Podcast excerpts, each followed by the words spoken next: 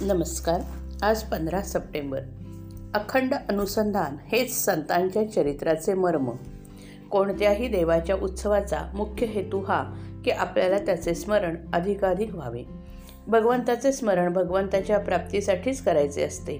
भगवंताच्या नामाने सर्व प्रकारच्या दुरितांचा नाश आपोआप होतो. नाम घेऊन प्रापंचिक सुख मागणे म्हणजे कामधेनू मिळत असताना ते टाकून गाढव मागण्यासारखे आहे. नामाने प्रत्यक्ष भगवंत घरी येत असताना पैसा लौकिक किंवा संतती आपण मागितली तर ते दुःखालाच कारण होते. नामात स्वतःला विसरायला शिकावे. असे स्वतःला विसरणे म्हणजे समाधीच समजावी. नाम घेत असताना स्वतःचा विसर पडणे ही सर्वोत्कृष्ट समाधी होय. जो नामामध्ये इतका रंगला की त्याला स्वतःचा विसर पडला त्यालाच माझे चरित्र कळेल. नुसत्या तर्काने ते कळणार नाही. सत्पुरुषाचे चरित्र हे जास्त मानसिक असते. त्याच्या चरित्रामध्ये देहाच्या हालचालींना दुय्यम महत्त्व असते आणि चमत्कारांना तर फारच कमी महत्त्व द्यायला पाहिजे. देहाच्या कोणत्याही अवस्थेमध्ये भगवंताचे अखंड अनुसंधान असणे हे संतांच्या चरित्राचे खरे मर्म आहे. आपण स्वतः भगवंताला चिकटल्याशिवाय दुसरा तसा चिकटलेला आहे किंवा नाही हे कळत नाही.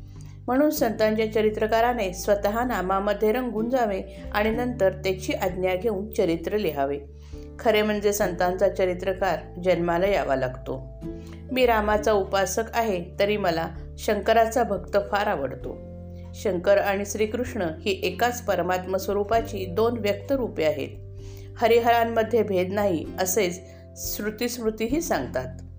श्री शंकरालाही अत्यंत प्रिय असलेले रामनाम आपण अखंड घ्यावे. श्री शंकरापासून श्री समर्थांच्यापर्यंत जे जे महासिद्ध होऊन गेले त्या सर्वांनी रामनाम कंठी धारण केले.